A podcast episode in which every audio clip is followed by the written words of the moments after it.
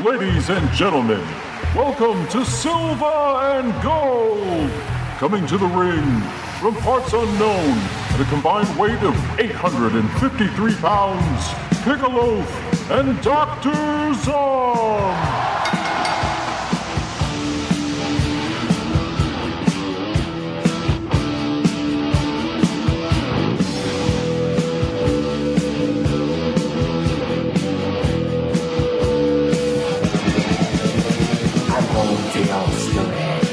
You don't wanna be at. This ain't no home sweet home, it's a home sweet misery. We knew when we got here, they tried to put us away. But when they see us walk down the street, they ran the other way. That's free in Liberty, yeah. Man is free in the whole USA. That's free, nasty and high. The further can block you in, the better it got. Silver and gold, daddy. I'm back. Zom's back, and I'm sick again. Welcome, welcome. I am the loaf. I am snotty. He is Dr. Zom, and his belly is full of Salmon Rushdie. Salmon Rusty's satanic semen. Yeah. Salmon Rusty satanic semen.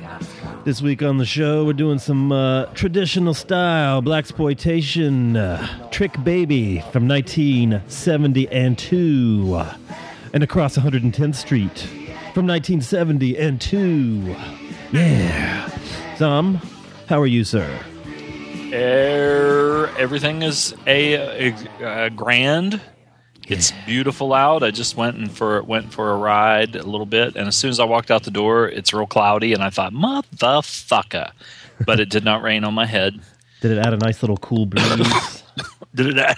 what? add a nice little cool breeze, the overcast sky? Uh, it was all right. It was it was not bad, and um, came back, cooked some fish, cooked some rice. Uh, well, just like the uh, shit you put in the microwave rice, and uh, I just had some salmon. So now I'm pretty bloated. Even though I'm getting skinnier, I have a pooch. Good job. Uh, well, you know, Um, yeah, I watched a I watched a movie this week featuring a, a funny little pooch. We'll get into that. Um, I uh, got the funk again myself um, after recording this show and Gentleman's Guide on Sunday. Um, the uh, Monday I started feeling a little weird, and uh, by Monday night I was sick as shit. I think I had the flu or something. I'm still getting over it now because I had you know feverish and aches and fucking just laying around with the iPad, just sweating and sleeping 12 hours at a time. So mm, I like to sleep twelve hours at a time, but not because I'm sick. because I have yeah that feverish like Nyquil haze. Um, you dream about some weird stuff. Like Um, what? Well, uh, I did. I dreamed that I was riding um, uh, my old school bus with my brother. Now, my brother and I only went to the same school for one year uh, because of our age difference. Um, but in this dream, we were both our current age, but we were riding the school bus home, and our bus stop was about maybe half a mile from our house. So, um, in the dream, I'm riding the bus uh, with my brother, and there's a guy teaching, like giving us like a sociology lesson, and I wasn't paying attention at all. Oh, And on the walk home from the bus stop, I realized that we had a mail-in quiz that I had to take on what I just learned on the bus. And um, my uh, when I got home, my mom was painting the house, and my cat that died maybe 15 years ago also ran up to the driveway to greet us like a dog. And I asked my mom about the take home quiz, and she said that it was very difficult to get and that it had not arrived in the mail yet. And um, and also in the same dream, I was trying to load up on socks from my old bedroom to take back home. Um, and my mom was getting pissed that I was taking a bunch of socks out of my room. So I wonder if that means you're gay. probably. Nah, that's what I thought. Um, so uh, what have you been watching this long, long week since we last recorded? Well, um, I I don't have a lot. I did watch um, uh, one that I had watched before uh, with Rod Steiger as a very rich businessman who is about to get fucking uh, uh, probably thrown in prison for like uh, embezzlement or whatever, tax fraud, something I can't remember. And he decides to take off and go down to Oh Mexico to get the fuck out of there, and uh, kind of dodging the uh, dodging Uncle Sam and shit. And um, he uh, is riding on a train, and uh, another guy's on the train. So he decides that he's going to slip this guy Mickey and steal his identity. So when he goes down to Mexico. So anyway, it's called Across the Bridge. Very good.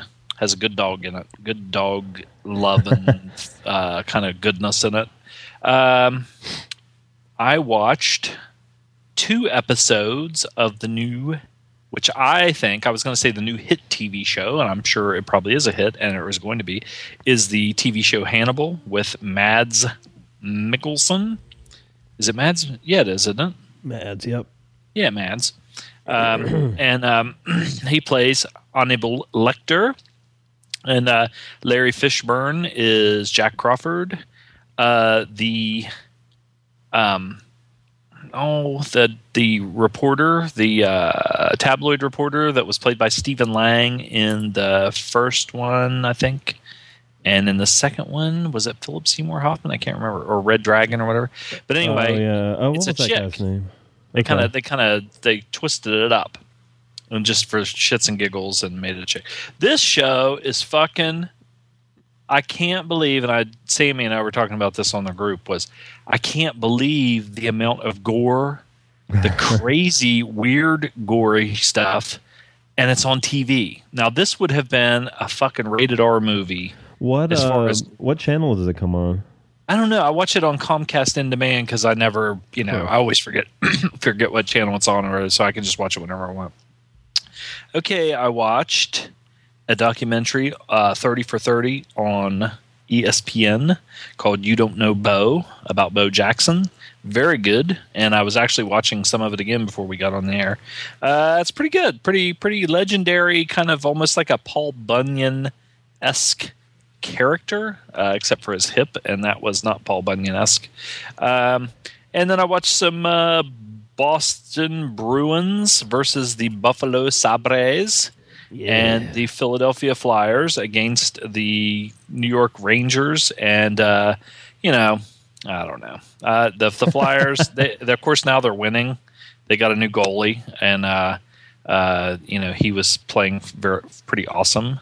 And um, but anyway, it's just a matter of you know uh, what's going to happen in the off season and everything, uh, and that's about it. I didn't really watch that much because I didn't give a fuck. That's all right. It was just it was a short week, and and uh, we had to crunch in the two that we were going to review and listening to some some podcasting shit. Nothing else going on. The But- um, the ones I was the movies that I was going to mention last week, um, I held off because I was doing Gentleman's Guide right after our show. But um, I watched uh, Terminal Rush, which is a Don the Dragon Wilson and Roddy Piper action movie, straight to video. Uh, we reviewed that on the show. Um, good stuff. So if you want to check out the Gentleman's Guide, I know they they always need our our promo help. So um, and we also watched Crazy Thunder Road, which is a really bizarre, like punk rock themed Japanese film. Um, unlike us, they their doubles have nothing to do with each other, and those two movies are pretty fucking far apart. So, um, so the, by the same director of Crazy Thunder Road, I also watched Burst City, which is about two hours long of fucking screaming and noise, and you know, you, if you remember our um, Zom, if you remember our review of um, uh, Tetsuo the Iron Man, it's a similar similar kind of feel to the movie. This one's not as weird and like that, but it's you know it's like there's like a gang war or kind of a huge gang war between a group of punk rockers, a group of of yakuza, and a group of like mutant bikers, kind of like Mad Max style. Um, it's good if you like that kind of movie, but it's long. So let's see. Uh, I watched. So I started my my I guess cinematic shame list ABCs this week. This one's going to take me a little longer to get through, but as I figure out movies that I probably should have seen by now, no- not all of these are going to be masterpieces, but you know, I like uh, I like watching my movies on a theme and um, being able to go through the alphabet here. Just you know, uh, I had my my my five list from Will earlier in the year, but this I'm adding some more here. So Um, I watched uh, the cri- or I bought the Criterion Blue of Army of Shadows, um, the Melville French film. Um, and it's still sitting downstairs. And since I was sick, I just watched it on Hulu Plus on my iPad. I didn't feel like getting out of bed, so I watched it that way. Um, this is good. I didn't give it a fair chance though because I really felt like shit. It's a little over two hours long, and it's it's about the French Resistance during World War II and certain individuals it follows around. And um, I'm, I'd be curious to see how much of this uh, is autobiographical because I know Melville was part of the resistance in the, in World War II, which is pretty interesting. So, Vive la résistance! Vive la resistance! And uh, so my ABC B, I watched Beverly Hills Cop. Uh, I've never seen this movie. Uh, it's pretty What? good. I know, I know. It, it escaped me, and I, I got a good one for C too that I'd never seen. Um, this is um, uh, Eddie Murphy at his height, and I and whenever I see these old films with him, I got to wonder what the hell ever happened to him because he lost something by the late '80s. I don't know. You know, he he went safe, I guess. yeah, real safe. Yeah, Doesn't curse anymore. He doesn't do blue humor.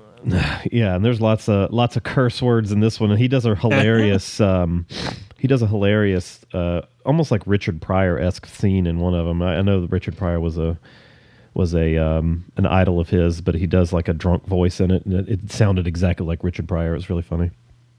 Um, C, I watched Cool Hand Luke, Paul Newman. I'd never seen this one. Um, and this is the the pooch I was talking about when he eats, when he eats the eggs. and Ain't big, nobody can eat 50 eggs. his big old belly sticking out. This is a cool movie. Um, Bren, Bren, Bren mentioned that he was into it until he re- until he like learned that it was about Jesus, but the, the Jesus iconography is pretty pa- apparent in it. Yeah. So um, Did you see um, Joe Don Baker in there? I did. I saw Joe Don Baker. He wasn't Baker. even credited. Now, how the fuck? And he had a he had speaking. He had like words. I feel like Jack Nicholson was in there too.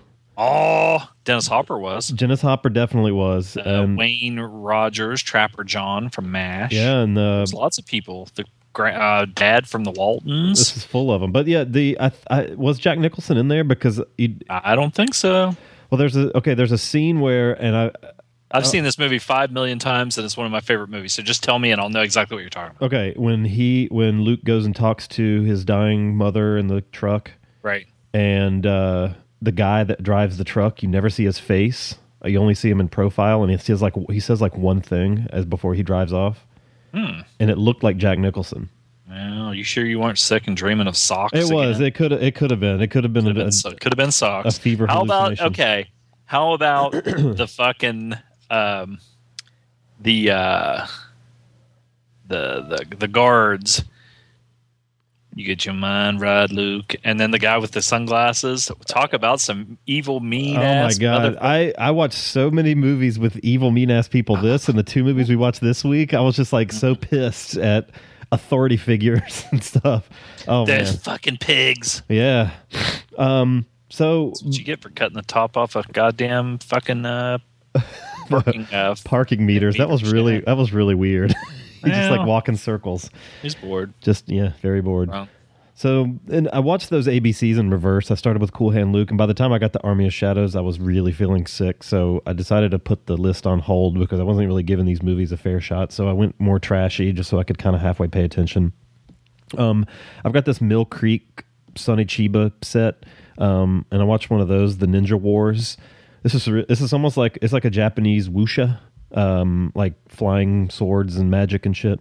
Uh, it's pretty good. Doesn't really make a lot of sense sometimes, but there's like one ninja that I, I guess he's a ninja. He looks like Raiden from uh, from Mortal Kombat. Wears the big like domed hat, and but he's he spits the stuff. It it looks like he's vomiting, but it turns into like a hard candy shell on somebody's face to like suffocate them. Lots of ninja magic and stuff, and um, it was pretty cool. And Chiba has a handlebar mustache in it, which is pretty funny, and wears this ridiculous big black wig at the end. Um, he's a samurai in it, so not a ninja. Uh, let's see. Uh, I watched. Um,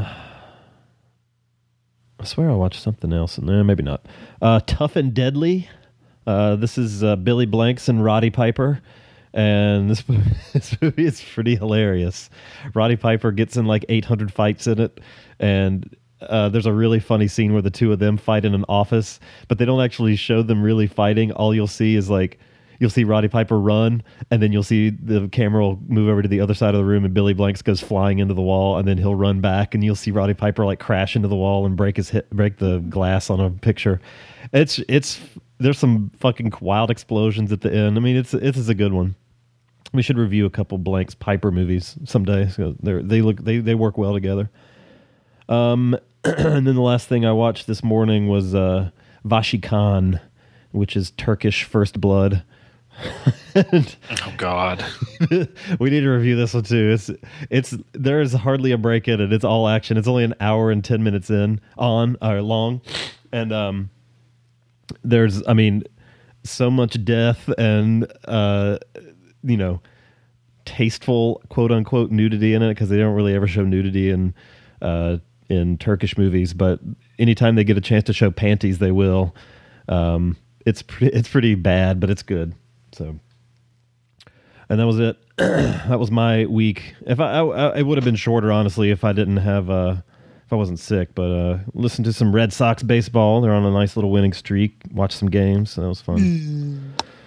and yeah, then I'm back to work tomorrow. Red Chalks. Yep. So why don't we take a break Oh, yeah. Okay. and uh, come back and review Trick Baby? Trick bang bang. Ow.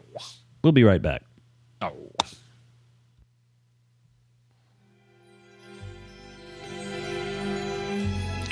When you're watching movies, are you sick of remakes, reboots, reimaginings, reinventions, and Reese Witherspoon?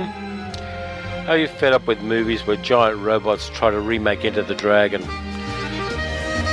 Do you think that torture porn is vastly inferior to 1970s drive-in porn? Do you find Botox actresses with fake tits and action heroes with no chest hair a turn off? Do movies where no single shot lasts more than two and a half seconds piss you off? Yeah, me too.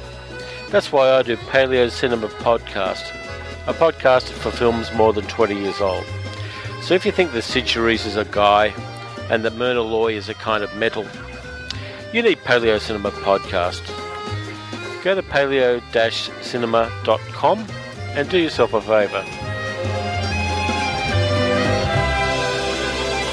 Here's one that's gonna make you cry.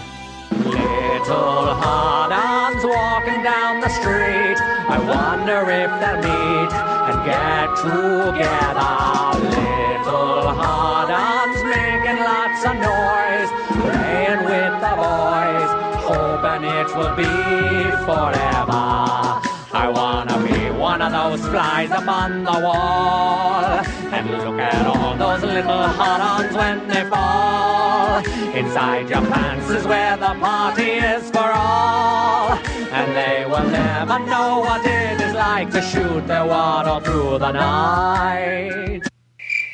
I'm blaming Heaven's Trash for that one. Yeah. Thanks. All right. Our first movie of the day. Boy. uh, is uh, Trick Baby, 1972's. Um, would you like to introduce? Two Philadelphia con men try to evade gangsters they have conned and cops who are trying to put them in jail. So Will told us to watch these movies, and you know what? I'm glad he did because I had never seen them, and I believe you had not either. I hadn't seen them either. Um, Glad that I watched them. Yeah. so this is uh, this is based on a novel of the same What? name, I believe. Um, this uh, stars Kiel Martin as White Folks or something O'Brien, John O'Brien, maybe, and uh, Mel Stewart as Blue Howard. Also has uh, uh, the chick that played Will Smith's mom in the Fresh Prince of Bel Air. You get to see her titties once, so that was pretty cool. You saw Will Smith's mom's titties. The more famous Will Smith, what? the Tanner Will Smith. Okay. what? what? Um, so uh, Trick Baby. This is ridiculous. This is getting out of hand. Directed by Larry Just, Just, Just, uh, something. He didn't direct a whole lot. Not seen anything else that he did. Um, I don't know that this is. I, I guess this is blaxploitation. It's definitely a racial movie. I don't know that it were. It's I don't know. Maybe maybe it is. But it's about two grifters. You know, when it's con men. These guys these guys are always running a scam of some sort, and it really relies on the the ability of both of them to be likable and believable.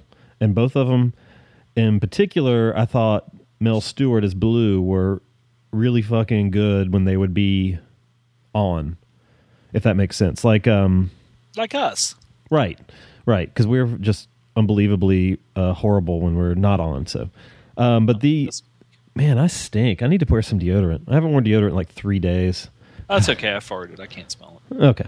The um uh but so you have uh you have white folks who is a who's who's the younger of the t- of the duo and um that's a he has a funny name and he's also known as Trick Baby and he says that later in the movie. He's like they call me they call me white folks.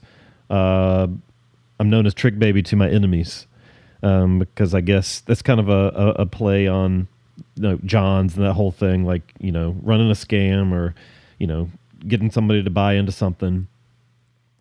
And um, he is born of a black prostitute from a white John who he never knew.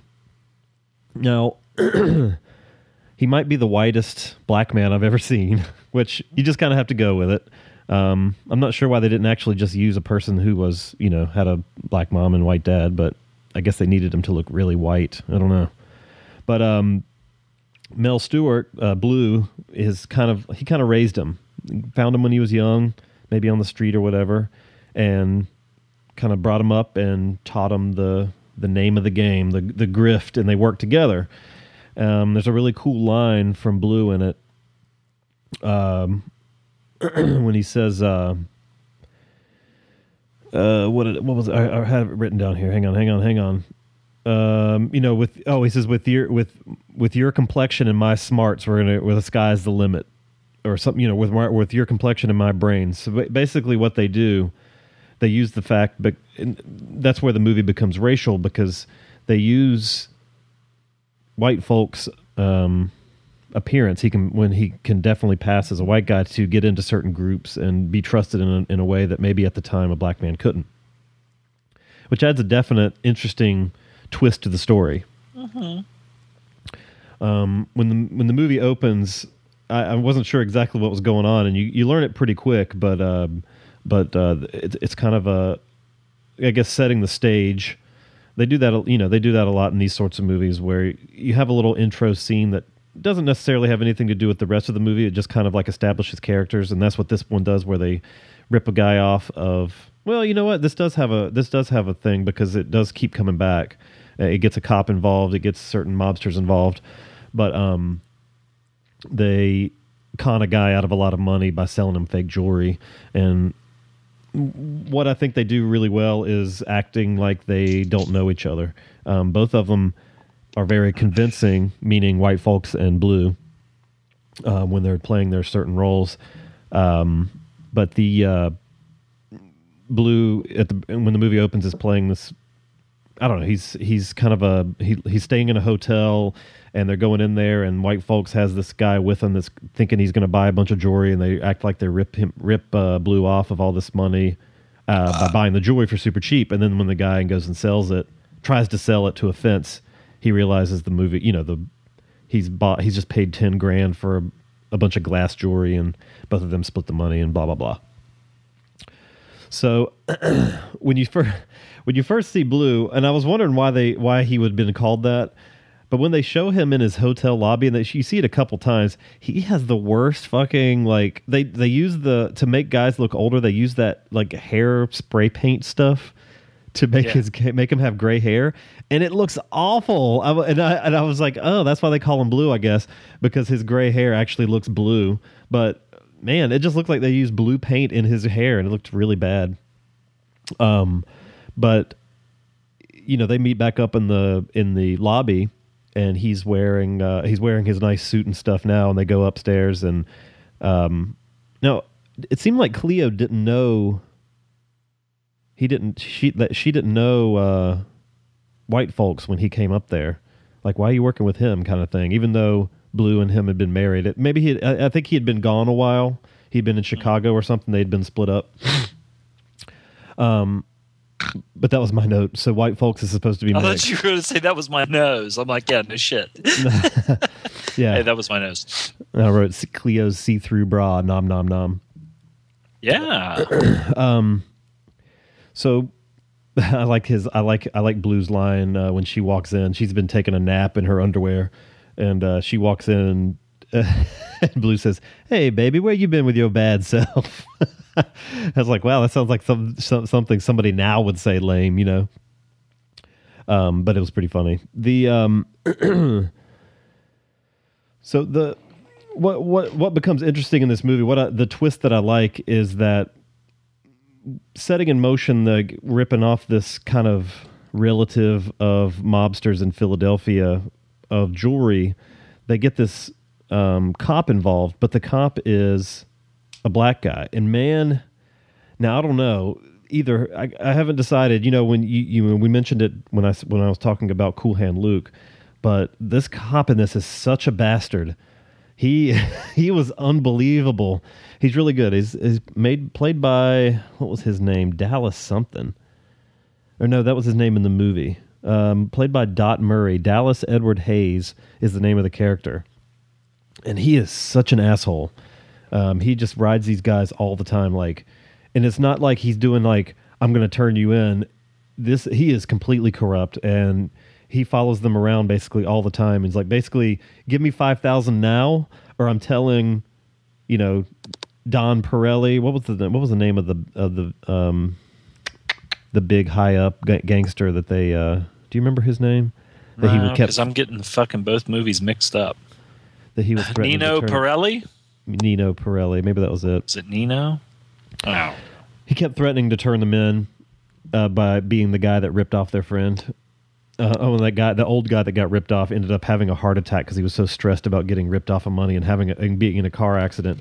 And I guess only in '70s New York or Philadelphia could you be in the middle of a city and still run your car on a big pile of dirt and trash. you don't see that so often now, but Back then, you probably did all the time. Oh yeah, yeah. So There's a some really, shithole. really disgusting locale, and that, and that's a that's a really nice element of this movie and the previous and uh, the previous movie and across 110th Street.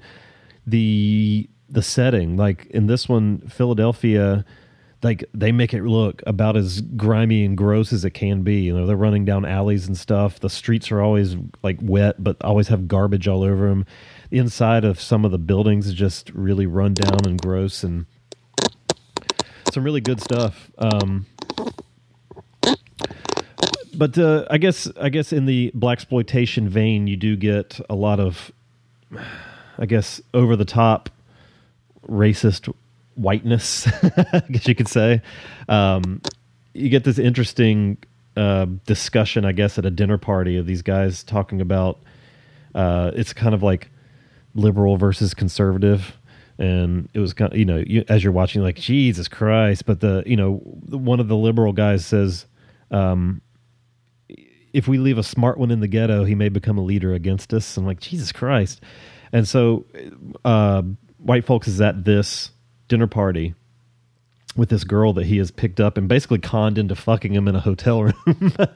Um oh and he conned this hotel room too. He's you know he uh, poses as somebody he isn't obviously and uh, lays down the money he just got from the jewelry the jewelry heist and gets into the presidential suite and um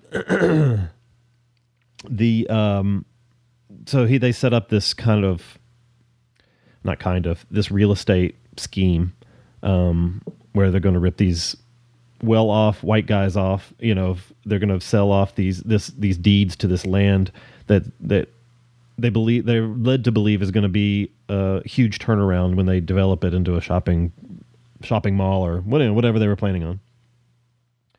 But um, as they're as they're kind of going along, and that's the big story in the film. But as they're kind of going along, there's some really interesting uh, ways they shoot things. Um, lots of like th- there's a few uh, uh, instances where they kind of do quick shots back and forth, comparing things. Um, because uh, white folks in blue often they often split up, um, doing their own thing for a few before they meet back up. But you know, there's one scene where Folks is, you know, I mentioned the girl he conned into banging him in the hotel room, but it, you know, there's a there's it shows him, and then it flips immediately back to Blue fucking Cleo, and she looks about as uninterested as she can.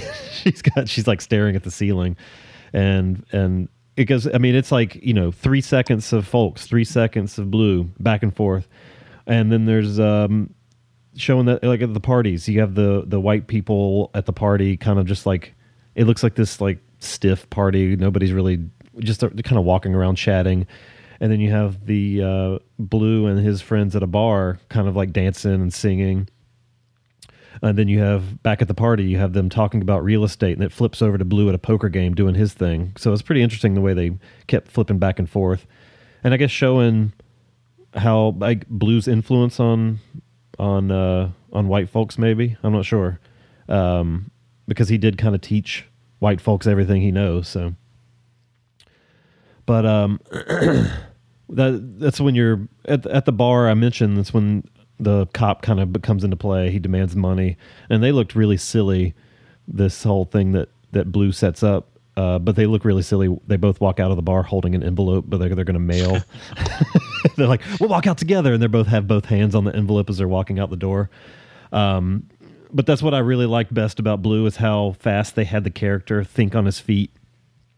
There's several times in the movie where he has to come up with something like immediately and telling a story or whatever. You know, the, the there's guys at the end, Uma, when he said, you know, he points them basically he's misdirection and I'm not going to go into that one too much, but kind of pointing them in a diff- another direction to find somebody. Um, but the um, He this went that way. yeah, basically. The and then this one, like you know, figuring out how he can keep from having to give the asshole cop five grand. It was pretty neat. Um, they um, in the middle of their, I guess, real estate heist, some things go wrong. Uh, the cop plays a part in this too because he's really he's really pissed. Like he's he's really riding them. He hasn't figured out yet that they've ripped him off, but still uh, still making making trouble for them. And they miss they miss a certain time frame that they needed, and uh, they so they have to you know get some uh, money somehow. So they do do another kind of. Um, the hell! I just heard this weird squeaking sound. That's why I just turned around. um, and I, I forgot what they called it, a pigeoning or something like that. Was that the what they called that one guy? But it really gets like this is a sign that things may be getting out of hand. What happens with this guy? But um, That But was it- your nose. it was my it probably was my nose. It was really funny though. I love that breaking the fourth wall moment with what happens with that guy where they they both go running in opposite directions and you have this guy uh, in a white trench coat looking back and forth. He looks to his left and you see white folks running in one way. He looks to his right. He sees uh, blue running in the other direction. Then the guy looks straight at the camera and goes, "God damn!" Was- I thought that was pretty funny but the movie takes a turn uh, at this point and gets a lot more serious um, and it's done really well the last little bit here of kind of getting a little desperate and getting um, you really feel the tension building there's a fantastic foot chase through alleys and stuff um, with a character who's been wounded um, it was really I thought that was really well done, and that was that's where you can really see like the like the trash and shit in the city as they're running through different way, different alleys and stuff. Uh, there's a funny line from Blue later in the movie. He says, uh, "Both those dudes run second to King Kong in a beauty contest." but um, even even when Blue's talking to a friend of his, like it, you really get a sense that he's just making the story up as he goes along. I really like that that scene. It's this preacher guy, this street preacher, and I don't know if the story was true or not that he's telling them, but it's very believable and it's like sign of a of a good actor, I think. But Mel Stewart just being that like as he's talking and stuff, he's believable even for me, even though I know he's a character playing a character, but he's just um he was really impressive, I thought. But um you know the, the the movie kind of focuses around the whole like falling apart of the real estate at the same time the cop just riding them and I thought it was pretty well done. Every uh, you know they end up having more and more balls in the air as they're juggling and that they're juggling, and um, I thought I, th- I thought it was pretty cool. But um, what did you think? Ball juggling. Ball juggling. Um, I thought this was pretty good. Okay. Uh, um, I, for the life of me, uh, for probably up until right before the show went on the air, thought that Kiel Martin was Dean Martin's son. He actually was not. He was married to Dean Martin's daughter, and his real name is Kyle Urban Mueller, and he just used Martin as his stage name because he was on Hill. He was a he was like one of the main characters on Hill Street Blues for years. So anyway, that was enlightening to me. I was enlightened. Um, Mel Stewart was uh, on the Jeffersons. He was who the fuck was he? Um, he was goddamn. Um, or no, All in the Family. He was. God damn it! Was he the first George Jefferson? No, he was Henry Jefferson. He was uh, Weezy's brother-in-law. okay. They didn't. They didn't when they first came on, or either that or Sherman Hemsley. Uh, they hadn't introduced his character yet. That's right, because he was like, I remember that. It was very early Yeah. on in that show, and he was like on a business trip, or he was too busy or something. Yeah, yeah. I so they would have they would have him come on there. Um, so anyway, okay. Now to get to the story, okay, you have some very nice fashion because Yeah. of course you know you get some pimp pimpish outfits and and some stuff like that.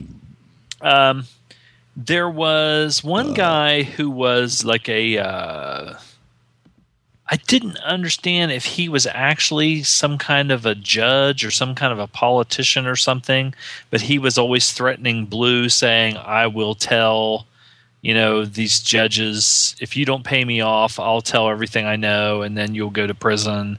And it was another African American older guy that he would talk to in a bar, and the guy basically, Oh, right, it, right. it was pretty much like even though these guys were in, uh, did the con, word would always get out about this or that, and they always had people with their hands out.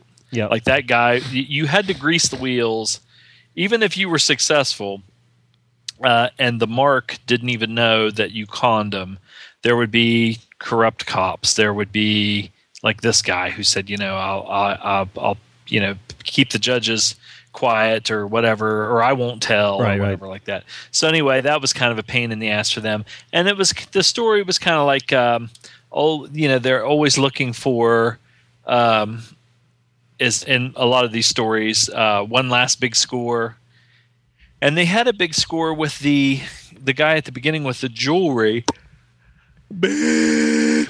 but um, then they just kind of fall into the real estate thing. It was almost like more of a of a just a coinky dink because um, uh, white folks uh, hooked up with that chick who looked kind of like just like kind of like almost like a school teacher or something, but she did have some perky fucking tits, you know, for for for a chick that you know not not any makeup or anything, kind of you know dirty blonde hair or whatever, and she was she was supposed to be she was freaking out because for some reason she was she was buying fabric or some kind of clothes or stuff like that uh, down in Harlem or not Harlem, it was in Philadelphia, but in the bad section. Oh yeah. you dig?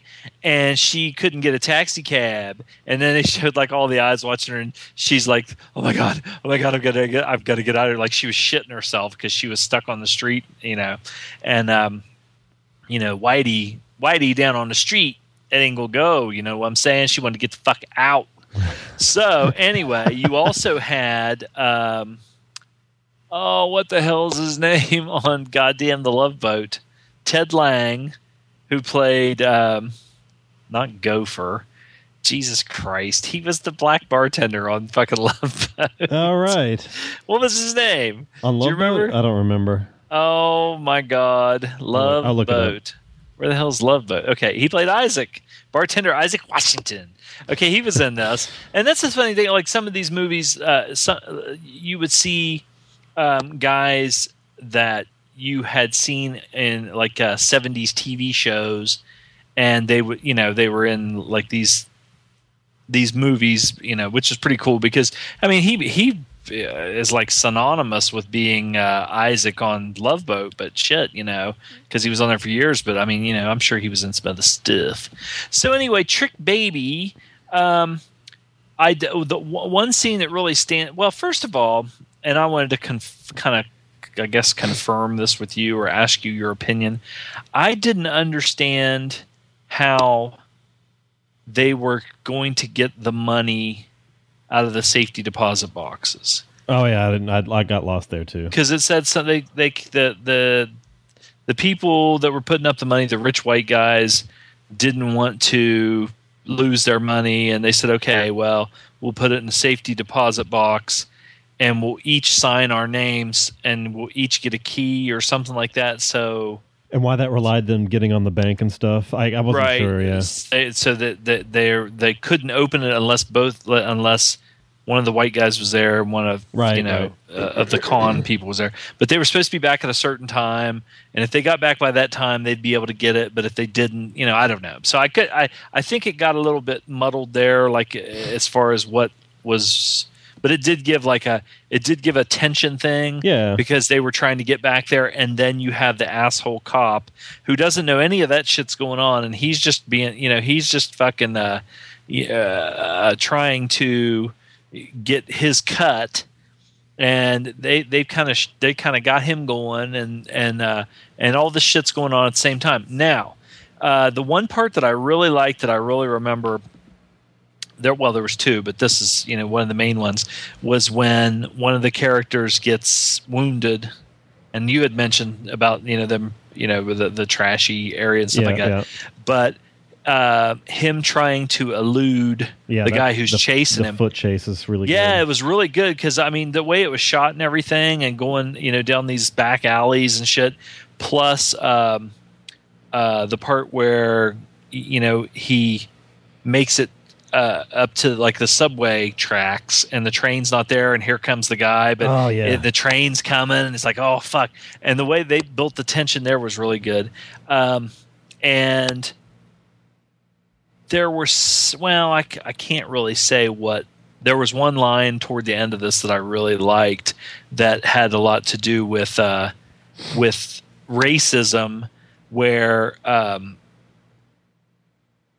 somebody says, you know, is that the is that the other guy?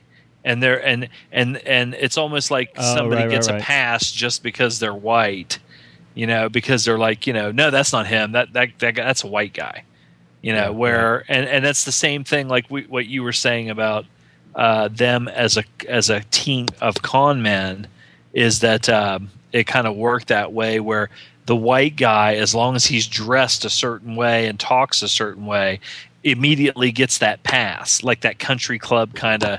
But I mean, you know, and it would be almost like if there was an African American in the room and everybody would just act prim and proper. Then as soon as the guy leaves, they're like, "Oh, can you believe that? You know, blah blah blah was in here. Oh my god, you know, right. like a country club white kind of country club kind of a thing, which is like a natural thing, I think. But anyway, uh, that's about all I have. Like I said, I, it was weird because I watched this one, and then the next night watched the other one. And as we were talking about this one, as you were talking, I kept thinking, wait a minute, wasn't that in this one? And I, I kind of got it mixed up a little bit. But anyway, but yeah, yeah, I liked it though. I thought it was good. It, it's not. Um, to me, it didn't seem as low budget and it's it's now I would say across 110th Street in if you wanted to lump everything as blaxploitation, I would say that's really high end. Yeah, oh, this yeah. is somewhere in the middle, and then you got like Fred the Hammer and stuff like that, which is you know lower budget, uh, really guerrilla kind of uh, camera work and shooting right. and the acting and everything. But this one, the acting and everything was was pretty good. And I mean, it wasn't top end like the the next one we're going to review. I think with a with a larger budget, bigger stars and everything. But it, it wasn't all the way down. And I like the Fred the Hammer and Jim Brown and stuff like yeah, that yeah, movies. Jim Kelly, but uh, this one was kind of in the middle. Cool. Well, I guess we can get into our ratings here. Um, I like this one quite a bit. Um, I agree with you. It does it it did get a little muddled, I guess, because of the. I guess it just wasn't clear about how the big like story driving grift actually worked. Um, but it was universally well acted. I mean, e- everybody that needed to be strong was. Uh, the cop was a bastard, and um, I really liked Blue and, and White Folks quite a bit. I thought they were very good. Um, I give this. I'm glad I saw it. I'd give it this a, a seven point two five. Oh, uh, I go. I got. I. I'm. I'm gonna go a little bit lower. Oh, Uh, not because um, it's good, but it's not. Um,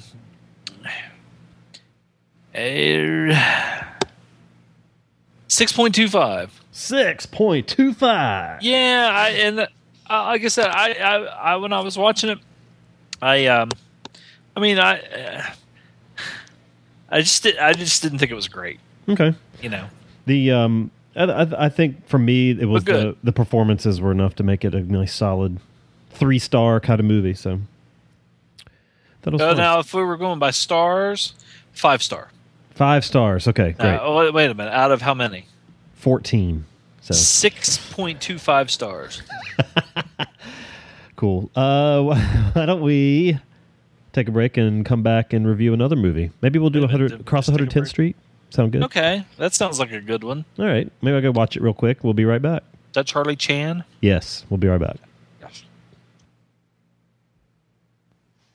Are you tired of film podcasts where the hosts exist in a constant blissful state of agreement? I mean, the main the main characters are two of the dullest main characters I have ever encountered in any film. Well, you're in luck. Let me introduce you to Chinstroker and Punter. One is an ex-film student with a penchant for David Lynch and art cinema. The other is a man on the street. Listen in perplexed and horrified terror as we tear apart one film a week. It just really It's not isn't. visually striking. No, Just, just getting confirmation. it's just in. That's the third time though. I mean, am I, is this on? You can find us at csvsp.libsyn.com. So come and share the victory. If you could fuck any man in film, who would it be and why? My answer is Lance Henriksen. Oh! He wouldn't tell. He looks like somebody. he looks like somebody who can keep, keep a secret.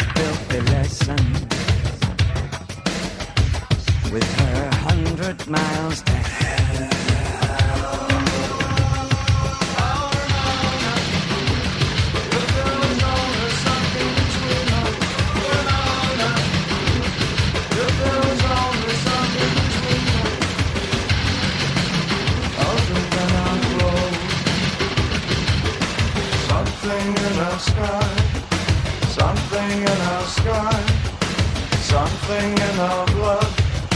Something in our sky. No crickets for Bowie. All right. Next movie of the day Across 110th Street, 1972. Two New York City cops go after amateur crooks who are trying to rip off the mafia and start a gang war. Nice, succinct uh, synopsize this week. There is a character in this, according to IMDb, called Black Whore. Yeah, I, well, I remember her. Wait a minute, or was that last night? Yes. Zom, let's hear a little Yes. bit about Across 110th Street. Across the Street. I did put that on here. Maybe we can play that. Here we go. Yeah. Okay. Oh yeah. Um, did you know that Mel, what's his name, that was in the last movie, was a third degree black belt in Aikido and opened up his own dojo? Really? Aikido Yeah. is, Aikido is one martial art that if I ever got the money to do it, and that's really the only thing that's ever that's held me back from taking a martial art as an adult was the the fact that it costs so much a month. But Aikido is one of the few one of the few that I would do just because it's it's it's, it's interesting. I, I would like I, I like the whole uh, Drop a motherfucker on their head. yeah yeah that's pretty cool. Yeah, dig. Um, so anyway, this movie um, it stars Anthony Quinn and Yaphet Kotto, and also Anthony Franciosa. Okay, so those are some pretty big names for that for that period of time. Now, Oh, yeah. Yaphet Kotto was just an up and comer. He was young in this motherfucker. Uh, but I will say this. Yeah. I like this movie. It was good. okay. Yes. So now, um, memories of this movie, they're not real vague, but I did take a sleeping pill right before we started this. And, uh, okay. So I'm trying to pull it all together because in probably about a half an hour I'm going to be in bed. Okay. You have Burt Young, who played Paul. Yeah, I was saying, I was saying, I was like noticing that because I think Burt Young he played Lap- Lapidus or something in this. Yeah. Like, he doesn't he even have the shortest, thickest fingers. Oh yeah, they show him counting money, and he's counting real fast. He's a he's a, a mafioso guy. But I mean, I'm telling you what, his fucking fingers, each one of them, were like sauce. I mean, like fucking like turds, man. They were big and fat, but they were short. I think I think I can't. I don't know who's been in more movies yet not featured on our show. Al Al Leong or Burt Young. Yeah. Well, now now he does. His part isn't that long. No, it isn't at all. He's I don't even he's in it for like say two a minutes. word. No, he doesn't. He says he says um, but the deal that here's the deal. See, um, you have uh, basically a oh, what do you call it? Uh, not laundering money, but uh, the, the, there's a meeting place between these thugs, dig, and mafia they type. are- see, and they they, are- they're meeting yeah. up in Harlem, Daddy. collecting up some money, you know, and they put the money on the table, and the mafiosos coming down to collect. Or up. coming up. Whatever. this all took place in Harlem too, and and it was shot in Harlem. So anyway, what's going on here is you got some uh, low budget gangsters uh, who are going to who decide, sort of like in um, killing them softly. Uh, they decide, okay, Oh yeah, yeah, yeah. you got these uh, mafia types uh, coming to Harlem to collect money from their African American counterparts that work for them. It's kind of chain the chain of command, see, Yep. and uh, so then you've got uh, uh, three kind of thuggish uh, individuals who are operating outside of the uh, the uh, criminal conspiracy uh, hierarchy, and they they think to themselves, okay, they got word somehow that there was going to be this uh, this uh, cash uh, pickup, so they decide that uh, you know instead of going and robbing a bank, we'll just go rob these fuckers. They're criminals, and they're you know uh, uh, we can get away with it. See, okay. Now you had uh, a, a- an actor that I have always liked uh, by the name of Paul Benjamin, uh, who plays pretty much the the leader of the three uh, hooligans or mad dogs or whatever that are going to rob these these gangsters. Now you got to have a lot of nuts to rob these guys because these guys are fucking killers, man. Oh God, the guy who's kind of one guy calls him. He's he said he'll forever be an errand boy. Now, what was his name in the movie? He was. uh That tells Anthony Quinn. No, no, no, no. He you got the you got the guy that you got the black guy that runs like the garage or whatever, and then you have the Italian guy that always goes and sees him, who's just a bastard. I'm talking about the Italian guy. Yeah. Um, he's the other one that just fucking angered me through this whole movie because Anthony Franciosa. He was Yes. a jerk, man. Oh, he's well, so disgusting. racist. He just throws the N word around like like nothing. And I'm not talking about behind their backs. I'm talking right to their face. yeah, like yeah. Boy and all this shit and all that old crap. So anyway, Paul Nick- Benjamin Nick is D'Salvio is his name in the movie. yeah he he he breaks in with his buddy and they are dressed like cops.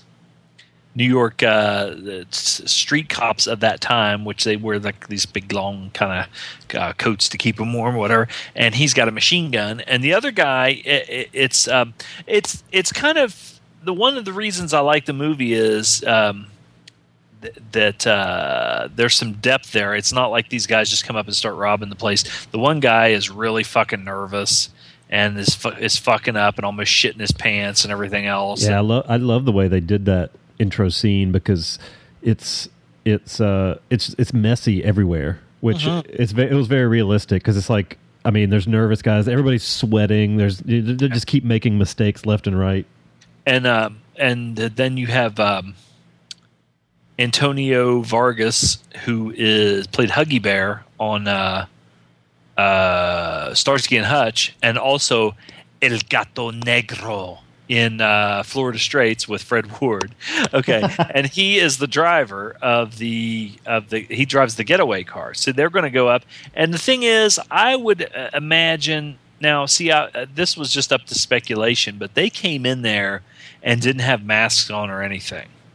So to me, because of that, I would think that they were planning on pretty much uh, not leaving any witnesses because how could they expect to take and it was $300,000 how could they expect to get this money and take off? Because there were like I said half the room was was uh, African American gangsters and the other half were the Italian gangsters. So you knew somebody was going to recognize them or know who they were. Right. So it almost seemed well, it didn't almost seem like it. It ended up being a kind of a uh, a, a thing where uh, people start shooting and it all goes down that way. But looking back on it, the fact that they weren't wearing any mask or anything, I'm like, okay, was was um, uh, Jim Harris was Paul Benjamin, and he's uh, an African American actor, and it talks like this in every role. But he's good. I like him though. But um, he, I wonder if he didn't have it all p- kind of planned out that he was going to do that anyway. So anyway, um, you get to see what looked like. Uh, Antonio Fargas was driving the probably the the oldest piece of shit uh, uh, getaway car. It looked almost like either a yellow cab that was all rusty. It wasn't yellow though; it was all black, just black and rust. Yeah. But it almost looked like a '55 Chevy or something. But it was a piece of shit. Now this movie's 19 what 72. Yep. So the car was like a 1950s car, but uh, and then and and like you said, it wasn't like everything went off smooth. It was really, really uh, just an exercise in errors. Even when they were leaving, uh, they're dressed like cops. Real cops come, and and that's another thing about this movie. Um,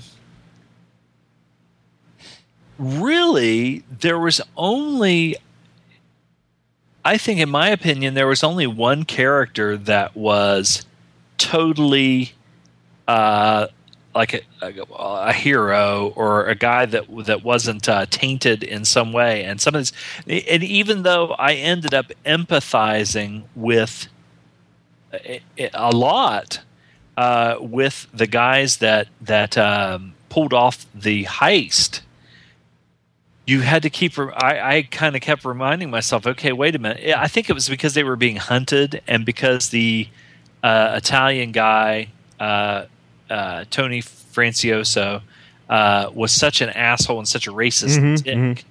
and then even the african american um, uh, gangsters some of them that uh, were working for him were also really fucking assholes that and, and I think it's because they showed the, the you know the Jim Harris character with his girlfriend and her taking care of him and stuff like that that you own and and he was they were really poor they lived in a really shitty area and you're thinking okay you know their thing was they just wanted to get out of there they just wanted to you know they didn't have a chance so they wanted to do this and they're actually ripping off bad men but then you also have to remember okay, they killed some fucking innocent cops.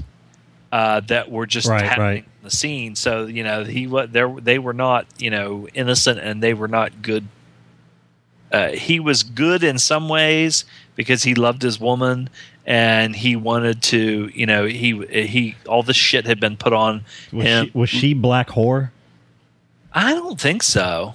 I was probably just somebody in the bar. Well, you know, well, I don't know because she was in the bar and that one guy came up and was like, "You're going to be bringing your ass down," you know, blah blah Yeah, blah. yeah. He was selling her ass or whatever, and uh, and his thing to her was, uh, you know, one of these days when they don't have any money or they don't have any food or something like that, she's going to have to do that and he's going to want her to and he didn't want it to get to that point. He didn't want her to have to be a prostitute and shit like that because that was his woman. Now when all that shit goes down of course because some cops get killed real cops uh, you know the police are get involved and everything and, and you're introduced to anthony quinn who is a captain of the police department and he's italian uh, and but that's one thing right at first i was like well wait a minute they said anthony quinn was a captain and then he there you're introduced to Yaphet Kotto. Uh, but they said he was a lieutenant, but he said, I'm in charge of this. And I'm like, well, why would he be in charge if the captain is there? Well, then there's this friction.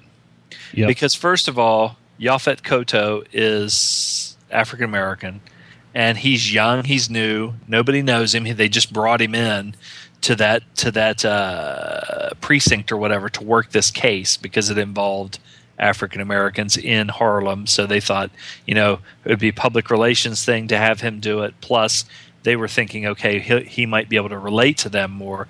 And he was like, well, wait a minute. All they're going to see is a, they're not going to see, you know, talk to me because I'm African American. They're just going to see a, a badge and it's not going to be any different. Or I think Anthony Quinn might have said that. But anyway, Anthony Quinn's character, he's an older guy. He's getting close to retirement. And so he kind of looks at this like, wait a minute, you know, I've been doing this shit down here forever, breaking cases and everything. Why are you bringing this new guy in? And there's that friction there. So you get um, you get to see like the methods that are used, and Quinn's uh, really old school, and um, like interrogating prisoners or, or, uh, suspects and stuff like that. He's the kind of cop that would use the rubber hose or you know hit them with a phone book or punch them and stuff and make them confess and everything. And Yaphet Kotto is kind of the newer type cop, and he's like you know he doesn't go for that, but still there's the the thin blue line where he isn't going to like go and say, "Oh, he was punching the suspect or whatever, or he was doing this," but it still bothered him. You could tell. So you have um, the the Anthony Franciosa character, uh, which fu- I think it's funny. His name was Henry. Uh, no, that's Antonio Fargas. The pills are kicking. I can't fucking see. Nick D'Salvio. He's the brother-in-law of this mafia guy, and so um, he they tell him. You could tell they were at like a christening or a wedding or something like that, and they were at a reception at somebody's house, and you could kind of tell that he wasn't included uh, uh, with the the top mafia guys because when this heist goes down and three hundred thousand dollars is lost, then uh, some one of the one of the mafia guys comes to that house, goes in and gets with the the the higher up guys, and he's standing over in the corner. He's telling them, you know, you couldn't hear him, but I'm sure he was saying, you know, we got ripped off, blah blah blah blah. And Franciosa keeps like coming over, and they're just like, you know, don't really want to say anything in front of him, or they they they he was kind of I think more kept at arm's length. And then when they decided, okay, we need somebody to find out who's this is going to be a kind of a shit job, but we need somebody to go down there and find out what's going on. They give it, they throw him a bone, and and he'll say, "I'll do it, I'll do it." So he acts like an especially uh, uh, big dickhead because I'm telling you what, man, he was a jerk. God, he was a piece of shit. But um, so they're look the the, the three guys that um, are that pulled off the heist. Of course, like a lot of movies or a theme to a lot of movies, you know, they they say, okay, we're going to split up, and um, and and uh, it would be almost like in a lot of these movies where they would tell somebody, okay, we're going to split, but we can't spend any of the money. sit on the money because you know the first thing if you start spending it, you know they're going to know who did it or whatever. They never come out and actually say that, but you know that's what it is. And then of course Huggy Bear or Antonio Fargas, who plays Henry J. Jackson, the driver, he he just is like pig in shit. You know, he's all of a sudden he's got money and he's going and blowing it, and he's got a bunch of. They, they had some ass shots. Uh, we're just having almost like an orgy and shit like that with these girls, and they're like, "Where'd you get all that money?" And he's like, "Oh, fucking shit, man, this is whatever." He's going nuts.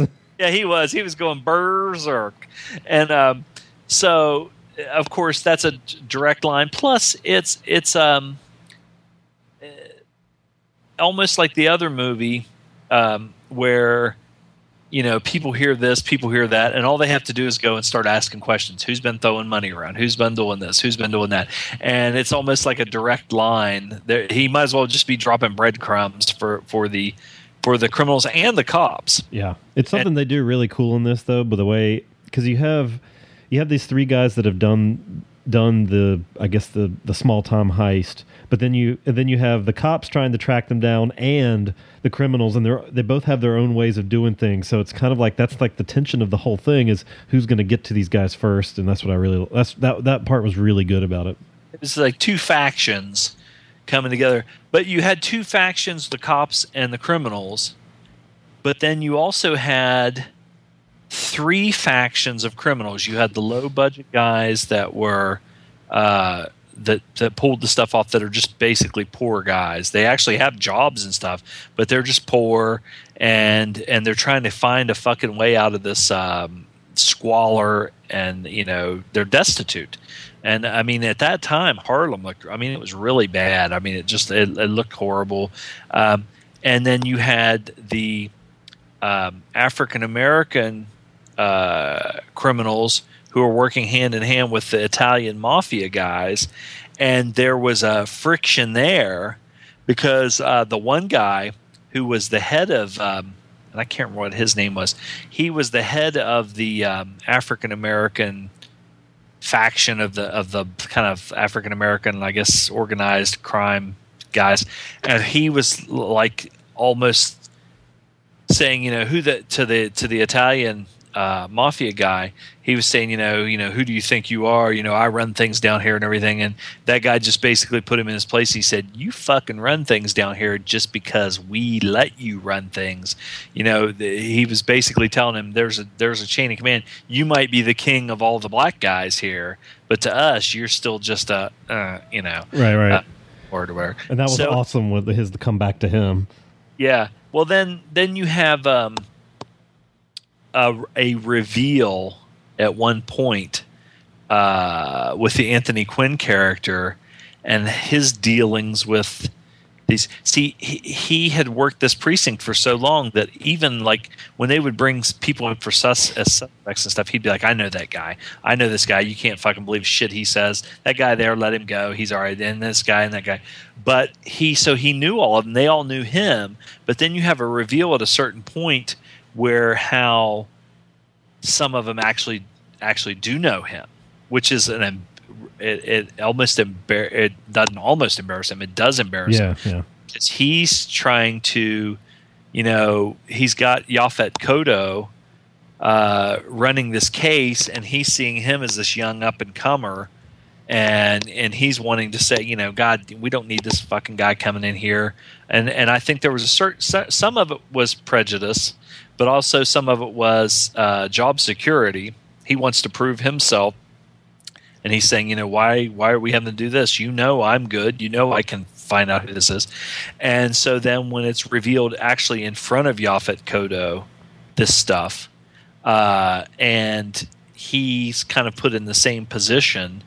He says, you know, uh, he basically s- s- still is idealistic and young and idealistic and a crusader and he's and he's going to follow the right path Right. and, and there's one scene where Quinn kind of says to him, you know, you're young, you're saying that now, but when you get to be my age or whatever, things will change after you've seen so much. Uh, so I liked all that, and um, um, the like it, it is a time capsule, and uh, they like they said they did shoot it in Harlem. They said something in in in uh, what I was reading about. They used like a blimp cam, and I I don't think it was like a Goodyear blimp, like a big blimp, but it was probably like almost like a remote control thing because it said something about a, a camera and it was light enough that they. And I think what it was was there was some uh, some uh, a chase scene Oh, the rooftop stuff. Yeah. Yeah, and uh, instead of having a helicopter, I thought it said something about a blimp cam. Now that that just like in the last movie where they had the chase where they're going up and down fire escapes and and doing stuff like that was uh, was pretty cool, and I did like the way they shot it. Um, the um, the um, Jim Harris, the Paul Benjamin character, uh, the scenes where he was opening up with a fucking machine gun at the beginning was awesome. I really liked that, man. He was cutting loose. And you did have a scene uh, which was thrown in there where um, um, there's a a car that uh, basically wrecks on the street, and you see what I get. You know, it's the stuntman climbing out of the car, and the car catches on fire, and then subsequently it. Exp- it, he's climbing out of it and he catches on fire. So it's a stuntman in a fire suit. But it, What a fucking stunt that was. you look close, of course, you could see that he had like something over his face and his hands and stuff. But he gets out and he's on, he's on fire, which is you know you've seen in other movies where it's a fire suit guy. Yeah. He starts to walk away and the car explodes. And I mean, it was pretty fucking pretty good. Yeah, that was. I mean, that was. I don't know if somebody was. I kind of wondered if somebody was off set, like timing that explosion, or if he had to be like, "All right, dude, you got thirty seconds to get out of the car, and the shit's gonna blow." in that thing, you know, or really close. I'm sure I hurt. He might have. I don't know. But anyway, um, it, that for me, that's you know, kind of what. Uh, do you have anything? Yeah. The um now there uh, there's a black caddy you see at the beginning, and the only thing I can think of as I'm watching this thing drive along is you could probably lie down flat or spread eagle in the trunk of it.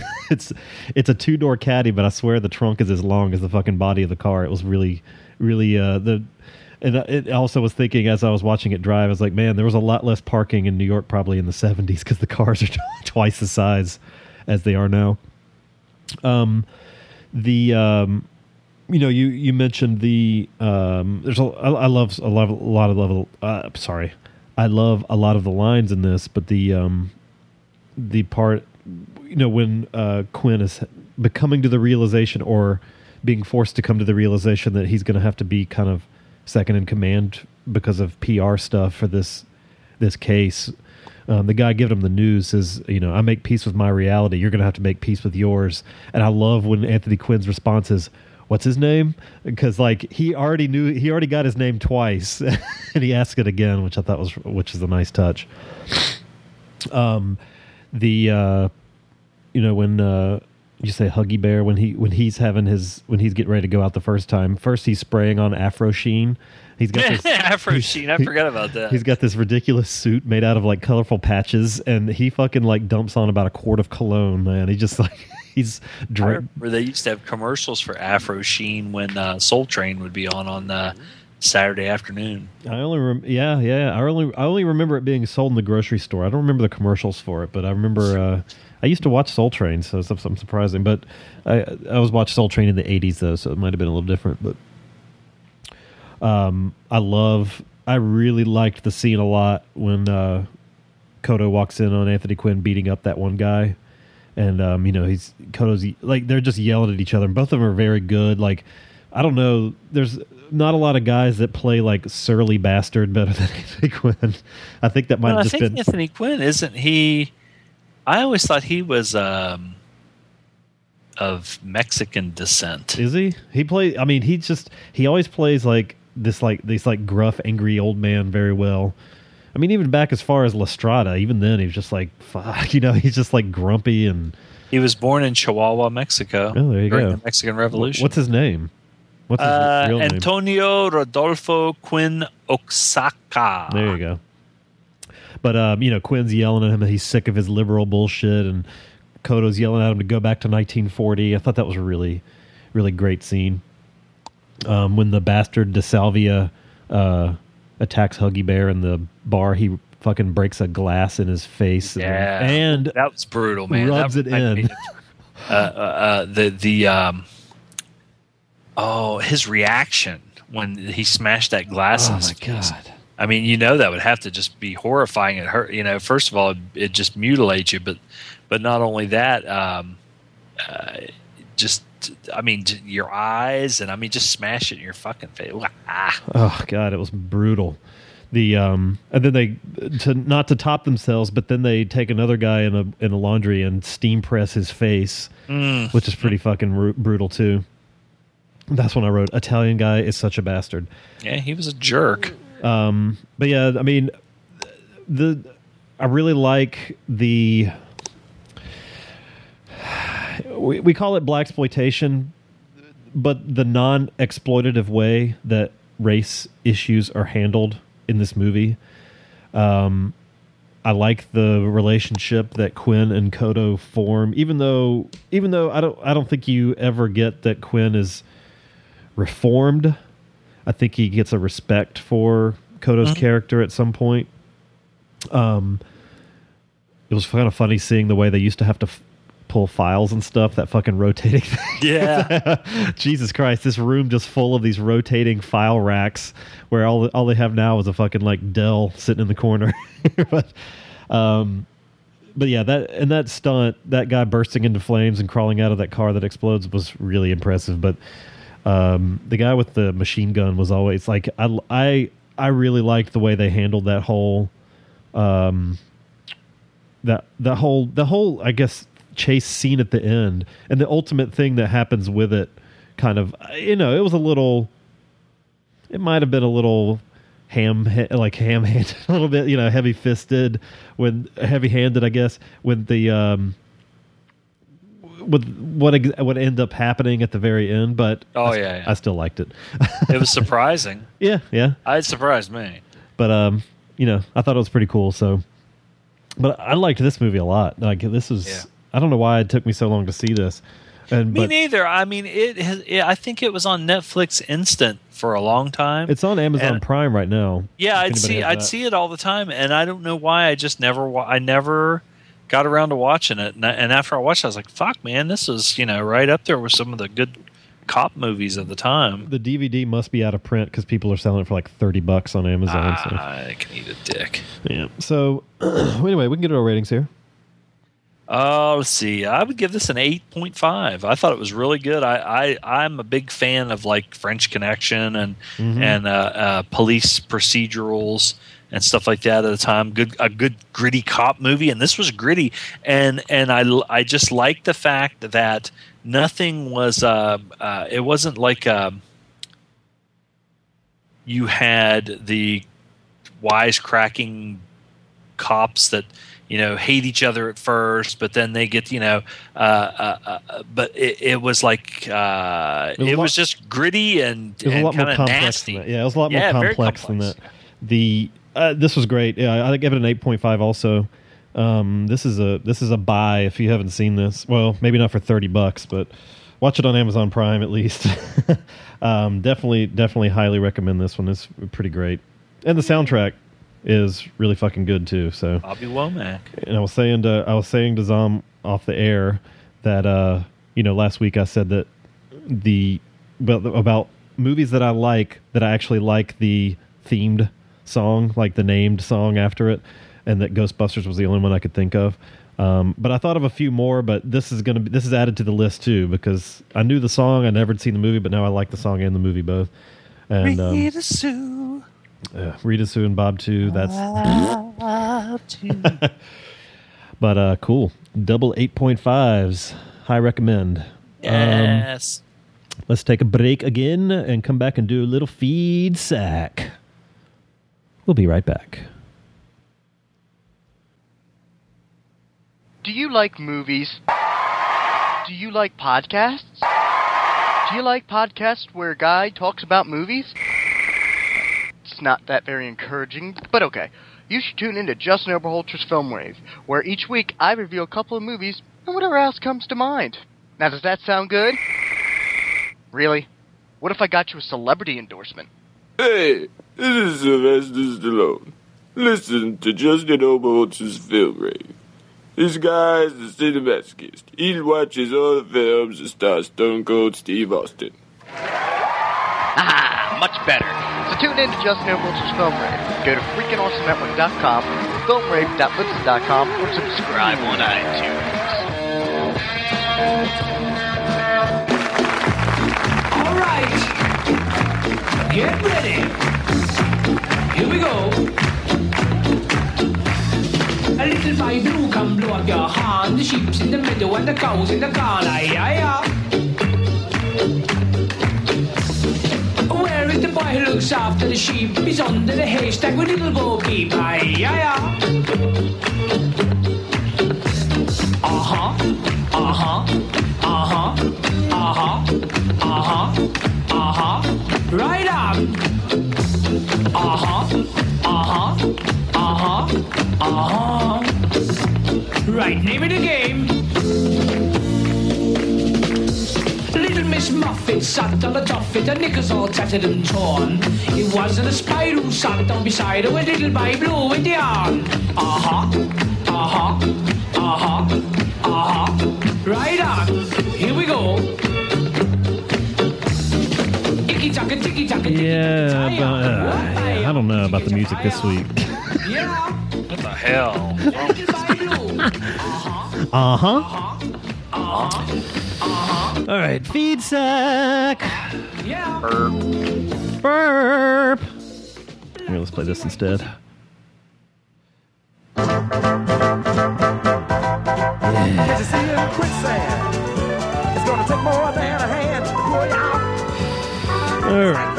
Um. Keep sinking deeper, deeper. The more you try to Oh, we got a we got an email from Davy Mack. Was writing us about you know uh, last week I had the question about the guns not firing after they got wet, so he has uh, he's going to fill in the blanks there. I better stop this because it'll start playing something else. All right. Uh, hey, fellers. This is your listener, Dave from Texas. I thought I'd write in to answer Mr. Lowe's question concerning firearms and water from the Snake Eater review. Oh, that was two weeks ago. Uh, while I'm not a tea bagger, at least in the political sense, waka waka, I feel somewhat qualified to speak on the issue.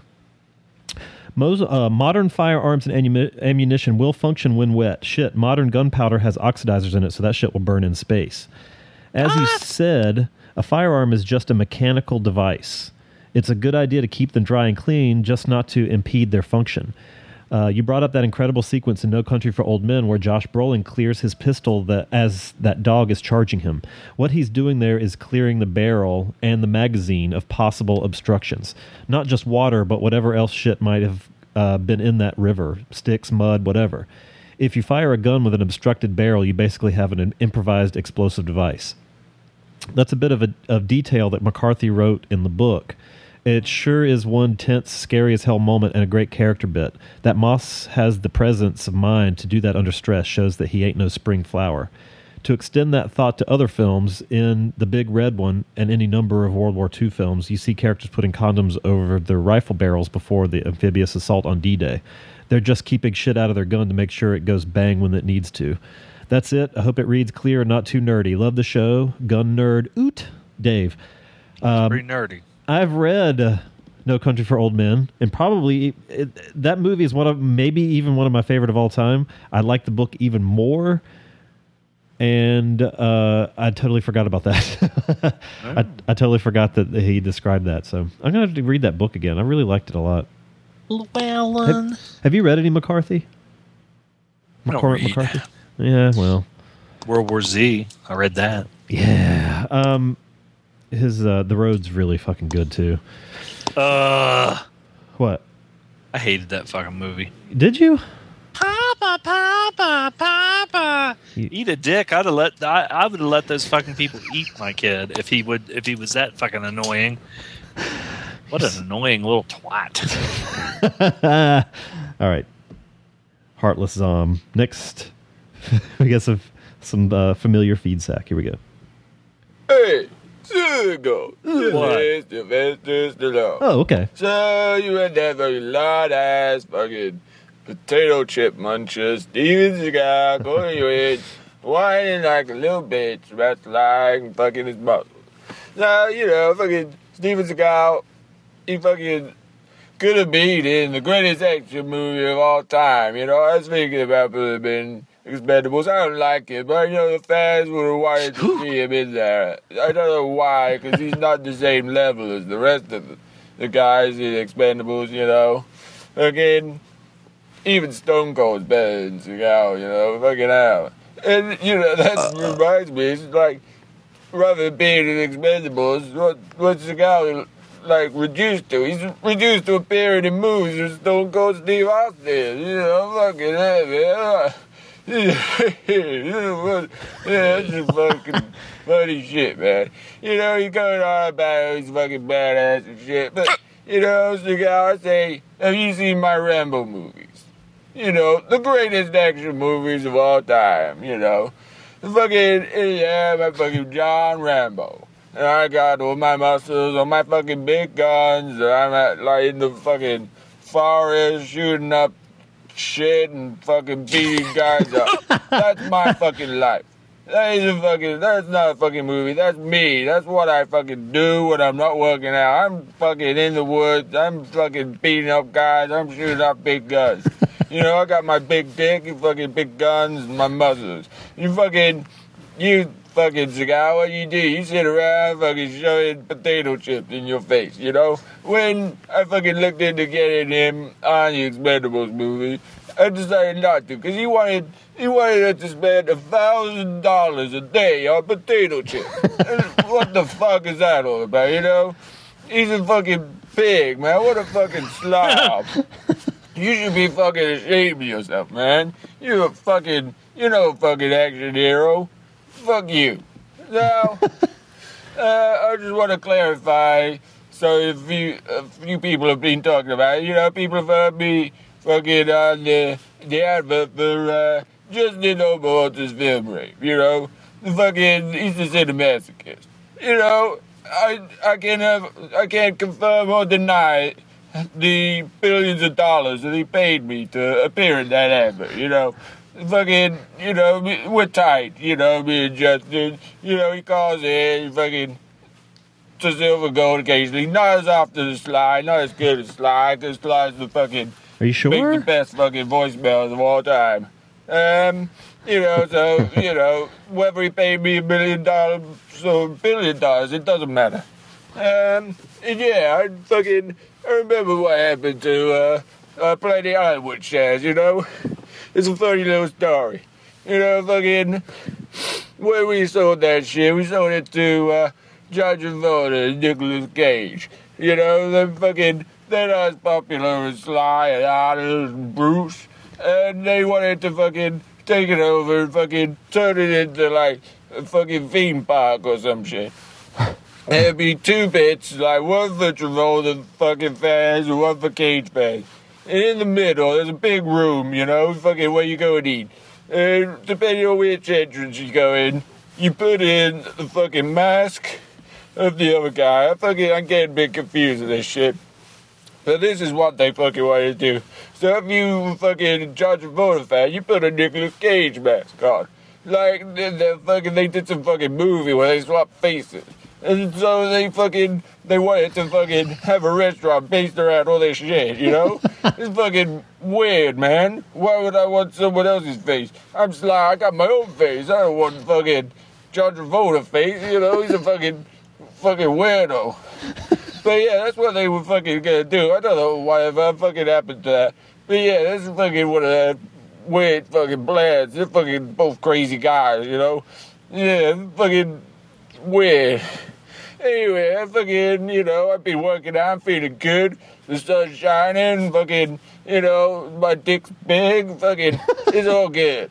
Now, you fucking guys, you fucking, come on down, fucking, let's work out. You know, I keep asking you to come down to Hollywood, fucking go, uh, ask Sly lives, you know, they'll show you. Come on, come and ring on my door. Ask, come in my basement, you fucking, you, you know, we'll get worked, worked out, pumped up, you fucking, good times. I'm fucking, I'm feeling good today, you know, it's all good. Ugh. Ugh.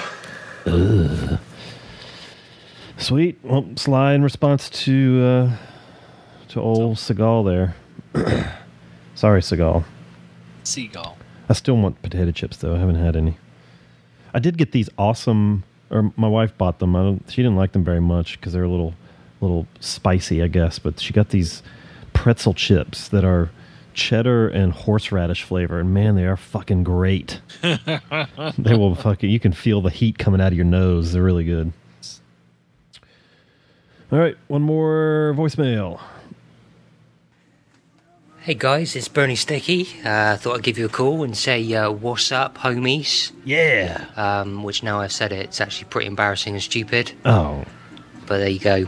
Uh, enjoyed last week's episode, even though um, you covered Rita, Sue, and Bob too, which um, I don't know what it is about that film, but I just have this pathological hatred of it. Um, I really don't know why, but I can't bear it. Um, but you know, I enjoyed hearing uh, you guys talk about it. Uh, and also Raining Stones, Ken Loach. That was an awesome pick by uh, Paul because Ken Loach is probably one of the greatest filmmakers we've ever ever produced over here in the UK. Um, and weirdly enough, he uh, I'm not sure if he lives in the same city I do, uh, but he is a big supporter of uh, Bath football team or uh, soccer team, as you um, you crazy Yanks would uh, refer to it. Um, he's on the uh, the board of directors apparently, uh, and I do often see him around town. I actually saw him in a supermarket not so long ago. Uh, so yeah, that's me, um, stalker of the stars, following Ken Loach around the supermarket, and uh, throwing that long-haired hippie Robert Plant out of uh, my shop. That's hilarious. So uh, there you go. Anyway, uh, I hope all is good with you guys. Love the podcast. Um, you know, all that kind of good stuff. You guys are awesome. Keep it up. Hope uh, hope Zom's feeling all right. Maybe a little bit more positive than you have been of late. Uh, don't forget, we all love you, Zom. Whatever. And uh, you know, do what you got to do, man. Uh, you don't owe us anything. You don't have to entertain us. You just need to um, look after yourself, all right? And uh, there you go. Loaf, you're pretty cool as well. Yeah. For a weird dude with a moustache. I'm rambling now. Uh, take care, guys. I'll speak to you soon. Cheers. He sounded a lot like Statham again. Sweet Bernie Sticky. Sweet. Thanks, Bernie. We love you. i love the sticky. But not that kind of way. Yeah, maybe that kind of way. Yeah, yeah. All right, got a magnificent bastard episode next week. We're doing a couple uh, Russ Myers. Myers. Magnificent bastard Russ. Uh, we're gonna do Beneath the Valley of the Ultra Vixens from 1979. Uh, co-written by the late great uh, Roger Ebert. Yeah. Um, one of the one of the couple he worked on, and we're gonna do Up from 1976. Um, I believe Roger Ebert worked on this one too. Um, so a couple of uh, X-rated comedies for you, Daddy-O. Lots of big old boobies, I'm sure. I haven't seen either one of those, so like big. Lots of big old honkers. Uh, you can always send us feedback to 206 339 1600 or silvergoldpodcast at gmail.com. Find us on iTunes, on silverandgold.com, and on Stitcher. Um, yeah. Oh, and join our Facebook group at facebook.com slash group slash silver and gold. And I've never really mentioned it, but you can follow me on Twitter at pickle pickleloaf10.